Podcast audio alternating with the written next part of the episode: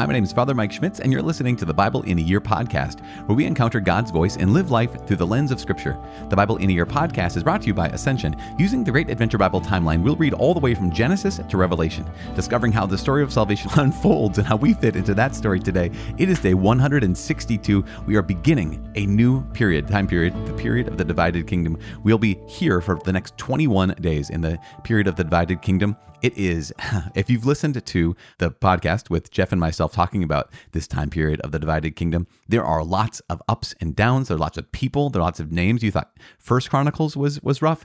Um, this is going to be not not rough in terms of names, but in terms of there's a lot of action both in the north, in the new kingdom of Israel, and in the south, in the new kingdom of Judah. And so we're launching in today. It's as I said, day 162. We're reading from First Kings chapter 12 and Second Chronicles 10 and 11. Now, when we hear this, when you read First Kings 12 and Second Chronicles 10, you're going to say, "Wait, did you literally just say the exact same thing? You just are you reading the same thing? Because it sounds very similar, at least at first. And so just keep that in mind. It's going to be kind of the same story, the story of the division of the kingdom told immediately. And then, actually, today we're also introducing a new book, the book of the Song of Solomon, chapter one. As always, the Bible translation that I'm reading from is the Revised Standard Version, the Second Catholic Edition. I'm using the Great Adventure Bible from Ascension. If you want to download your own Bible in a Year reading plan, you can visit ascensionpress.com/slash Bible in a Year. You can also subscribe to this podcast if you like, if that's the kind of thing that, if that's the kind of person you are, a subscriber, then go ahead and click subscribe. It is day 162. We're reading 1 Kings 12, 2 Chronicles 10 and 11, and Song of Solomon, chapter 1. The first book of Kings, chapter 12. The northern tribes secede. Rehoboam went to Shechem, for all Israel had come to Shechem to make him king. And when Jeroboam, the son of Nebat, heard of it, for he was still in Egypt, whither he had fled from King Solomon, then Jeroboam returned from Egypt. And they sent and called him, and Jeroboam and all the assembly of Israel came and said to Rehoboam, Your father made our yoke heavy. Now therefore, lighten the hard service of your father and his heavy yoke upon us, and we will serve you. He said to them, Depart for three days, then come again to me. So the people went away. Then King Rehoboam took counsel with the old men who had stood before Solomon his father while he was yet alive, saying, How do you advise me to answer this people? And they said to him, If you will be a servant to this people today and serve them, and speak good words to them when you answer them, then they will be your servants forever. But he forsook the counsel which the old men gave him, and took counsel with the young men who had grown up with him and stood before him. And he said to them, what do you advise that we answer this people who have said to me, Lighten the yoke that your father put upon us? And the young men who had grown up with him said to him, Thus shall you speak to this people who said to you, Your father made our yoke heavy, but please lighten it for us. Thus you shall say to them, My little finger is thicker than my father's loins. And now, whereas my father laid upon you a heavy yoke, I will add to your yoke. My father chastised you with whips, but I will chastise you with scorpions. So, Jeroboam and all the people came to Rehoboam the third day, as the king said, Come to me again the third day. And the king answered the people harshly. And forsaking the counsel which the old men had given him, he spoke to them according to the counsel of the young men, saying, My father made your yoke heavy, but I will add to your yoke. My father chastised you with whips, but I will chastise you with scorpions. So the king did not listen to the people, for it was a turn of affairs brought about by the Lord, that he might fulfill his word which the Lord spoke by Ahijah the Shilonite to Jeroboam the son of Nebat. Jeroboam reigns over Israel. And when all Israel saw that the king did not listen to them, the people answered the king, What portion have we in David? We have no inheritance in the son of Jesse. To your tents, O Israel. Look now to your own house, David. So Israel departed to their tents. But Rehoboam reigned over the sons of Israel who dwelt in the cities of Judah then King Rehoboam sent Adoram, who was taskmaster over the forced labor, and all Israel stoned him to death with stones. And King Rehoboam made haste to mount his chariot to flee to Jerusalem. So Israel has been in rebellion against the house of David to this day. And when all Israel heard that Jeroboam had returned, they sent and called him to the assembly and made him king over all Israel. There was none that followed the house of David, but the tribe of Judah only. When Rehoboam came to Jerusalem, he assembled all the house of Judah and the tribe of Benjamin, a hundred and eighty thousand chosen warriors, to fight against the house of Israel, to restore the kingdom to Rehoboam the son of Solomon. But the word of God came to Shemaiah, the man of God. Say to Rehoboam the son of Solomon, king of Judah, and to all the house of Judah and Benjamin, and to the rest of the people, Thus says the Lord You shall not go up or fight against your kinsmen, the sons of Israel. Return every man to his home, for this thing is from me. So they listened to the word of the Lord and went home again according to the word of the Lord. Jeroboam's golden calves. Then Jeroboam built Shechem in the hill country of Ephraim and dwelt there. And he went out from there and built Penuel. And Jeroboam said in his heart, Now the kingdom will turn back to the house of David if this people go up to offer sacrifices in the house of the Lord at Jerusalem. Then the heart of this people will turn again to their Lord, to Rehoboam, king of Judah. And they will kill me and returned to Rehoboam, the king of Judah. So the king took counsel and made two calves of gold. And he said to the people, You have gone up to Jerusalem long enough. Behold, your gods, O Israel, who brought you up out of the land of Egypt. And he set one in Bethel, and the other he put in Dan. And this thing became a sin, for the people went to the one at Bethel, and to the other as far as Dan. He also made houses on high places, and appointed priests from among all the people who were not of the Levites. And Jeroboam appointed a feast on the fifteenth day of the eighth month, like the feast that was in Judah, and he offered sacrifices upon the altar. So he did in Bethel, sacrificing to the calves that he had made. And he placed in Bethel the priests of the high places that he had made.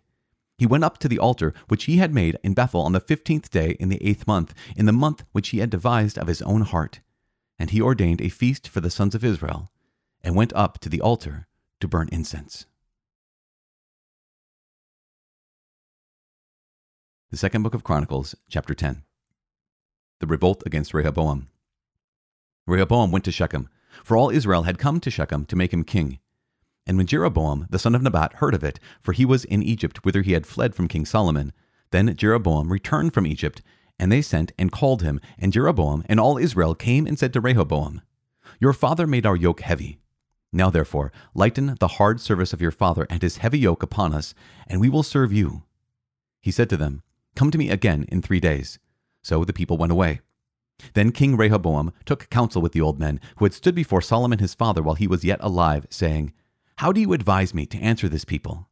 And they said to him, If you will be kind to this people, and please them, and speak good words to them, then they will be your servants forever. But he forsook the counsel which the old men gave him, and took counsel with the young men who had grown up with him, and stood before him. And he said to them, what do you advise that we answer this people who have said to me, Lighten the yoke that your father put upon us? And the young men who had grown up with him said to him, Thus shall you speak to the people who said to you, Your father made our yoke heavy, but please lighten it for us. Thus shall you say to them, My little finger is thicker than my father's loins. And now, whereas my father laid upon you a heavy yoke, I will add to your yoke. My father chastised you with whips, but I will chastise you with scorpions. So Jeroboam and all the people came to Rehoboam the third day, as the king said, Come to me again the third day. And the king answered them harshly, and forsaking the counsel of the old men, King Rehoboam spoke to them according to the counsel of the young men, saying, My father made your yoke heavy, but I will add to it. My father chastised you with whips, but I will chastise you with scorpions. So the king did not listen to the people, for it was a turn of affairs brought about by God that the Lord might fulfill his word, which he spoke by Ahijah the Shilonite to Jeroboam the son of Nebat. And when all Israel saw that the king did not listen to them, the people answered the king, What portion have we in David? We have no inheritance in the son of Jesse. Each of you to your tents, O Israel. Look now to your own house, David. So all Israel departed to their tents. But Rehoboam reigned over the sons of Israel who dwelt in the cities of Judah. Then King Rehoboam sent Hadoram, who was taskmaster over the forced labor, and the sons of Israel stoned him to death with stones. And King Rehoboam made haste to mount his chariot to flee to Jerusalem. So Israel has been in rebellion against the house of David to this day. Chapter 11 Judah and Benjamin fortified. When Rehoboam came to Jerusalem, he assembled the house of Judah and Benjamin, a hundred and eighty thousand chosen warriors, to fight against Israel, to restore the kingdom to Rehoboam. But the word of the Lord came to Shemaiah, the man of God. Say to Rehoboam, the son of Solomon, king of Judah, and to all Israel in Judah and Benjamin, Thus says the Lord You shall not go up or fight against your brethren. Return every man to his home, for this thing is from me. So they listened to the word of the Lord, and returned, and did not go against Jeroboam. Rehoboam dwelt in Jerusalem, and he built cities for defense in Judah. He built Bethlehem, Etam, Tekoa, Beth-zur, Soco, Adullam, Gath, Mareshah, Ziph, Adoraim, Lachish, Azekah, Zorah, Aijalon, and Hebron, fortified cities which are in Judah and in Benjamin. He made the fortresses strong, and put commanders in them, and stores of food, oil, and wine. And he put shields and spears in all the cities, and made them very strong. So he held Judah and Benjamin. Priests and Levites support Rehoboam. And the priests and the Levites that were in all Israel presented themselves to him from all places where they lived. For the Levites left their common lands and their holdings and came to Judah and Jerusalem, because Jeroboam and his sons cast them out from serving as priests of the Lord, and he appointed his own priests for the high places, and for the satyrs, and for the calves which he had made. And those who had set their hearts to seek the Lord God of Israel came after them from all the tribes of Israel to Jerusalem to sacrifice to the Lord, the God of their fathers. They strengthened the kingdom of Judah, and for three years they made Rehoboam the son of Solomon secure for they walked for three years in the way of David and Solomon. The wives of Rehoboam. Rehoboam took as wife Mahalath, the daughter of Jerimoth, the son of David, and of Abigail, the daughter of Eliab, the son of Jesse. And she bore him sons, Jeush, Shemariah, and Zaham. After her he took Maacah, the daughter of Absalom, who bore him Abijah, Attai, Ziza, and Shelomith. Rehoboam loved Maacah, the daughter of Absalom, above all his wives and concubines. He took 18 wives and 60 concubines, and had 28 sons and 60 daughters. And Rehoboam appointed Abijah, the son of Maacah, as chief prince among his brothers, for he intended to make him king. And he dealt wisely, and distributed some of his sons through all the districts of Judah and Benjamin in all the fortified cities. And he gave them abundant provisions, and procured wives for them. The Song of Solomon, Chapter 1 Song of the Bride and Her Companions. The Song of Songs, which is Solomon's. Oh, that you would kiss me with the kisses of your mouth, for your love is better than wine. Your anointing oils are fragrant. Your name is oil poured out. Therefore, the maidens love you. Draw me after you. Let us make haste. The king has brought me into his chambers. We will exult and rejoice in you. We will extol your love more than wine. Rightly do they love you. I am very dark, but comely. O daughters of Jerusalem, like the tents of Kedar, like the curtains of Solomon. Do not gaze at me because I am swarthy, because the sun has scorched me. My mother's sons were angry with me. They made me keeper of the vineyards, but my own vineyard I have not kept. Tell me, you whom my soul loves, where you pasture your flock, where you make it lie down at noon. For why should I be like one who wanders besides the flocks of your companions? If you do not know, O fairest among women, follow in the tracks of the flock, and pasture your kids besides the shepherd's tents. I compare you, my love, to a mare of Pharaoh's chariots. Your cheeks are comely with ornaments, your neck with a string of jewels. We will make you ornaments of gold, studded with silver. While the king was on his couch, my nard gave forth its fragrance. My beloved is to me a bag of myrrh that lies between my breasts. My beloved is to me a cluster of henna blossoms in the vineyards of Engedi. Behold, you are beautiful, my love. Behold, you are beautiful. Your eyes are doves. Behold, you are beautiful, my beloved, truly lovely. Our couch is green, the beams of our house are cedar, our rafters are pine. Father in heaven, we give you praise and glory. We thank you for all these three books for Kings, for Chronicles, and now for this first turn into the book of the Song of Solomon. We ask that you please open our hearts to be able to praise your name, open our open our minds to be able to just grasp the reality of what happened with the divided kingdom of Israel and how that can happen in our own lives as well. Because without you, we are divided. Without you, we are always prone. We are prone to fail. And so be with us this moment and every moment. In Jesus' name we pray. Amen. In the name of the Father and of the Son and of the Holy Spirit. Amen. So as we noted, 1 Kings 12 and 2 Chronicles 10 and the and 11 are, are kind of the same story. When I say kind of the same story, they're the same story. Remember that Chronicles, again, going back to this, First Kings is telling the story kind of like in real time, right? It's it's written closer to the source, closer to the actual events happening. Chronicles is that hap- what happened after the exile of the people of Israel. At this point now, the people of Judah. It, the, being exiled to the place of Babylon and returning. And so the emphasis is going to be, oh, they're, they're telling the same story as we noted, but the emphasis is going to be slightly different. Now, in this 1 Kings 12 and 2 Chronicles 10 and 11, the story is I mean, it's it's the same. Um, we get a little bit more of Rehoboam being smart and fortifying the cities in Judah and Benjamin. And that's really good. But other than that, and, and also we have a little bit of his his legacy, right? We have his, the names of his wives and the names of some of his sons. But here's the thing to keep in mind. In this story, we have some some common commonalities between both accounts in chapter 12 of First Kings and chapter 10 and 11 of Second Chronicles. Here they are. so, Rehoboam, he's the son of Solomon. Jeroboam, remember, he was the one that was predicted or prophesied that he would be the next king.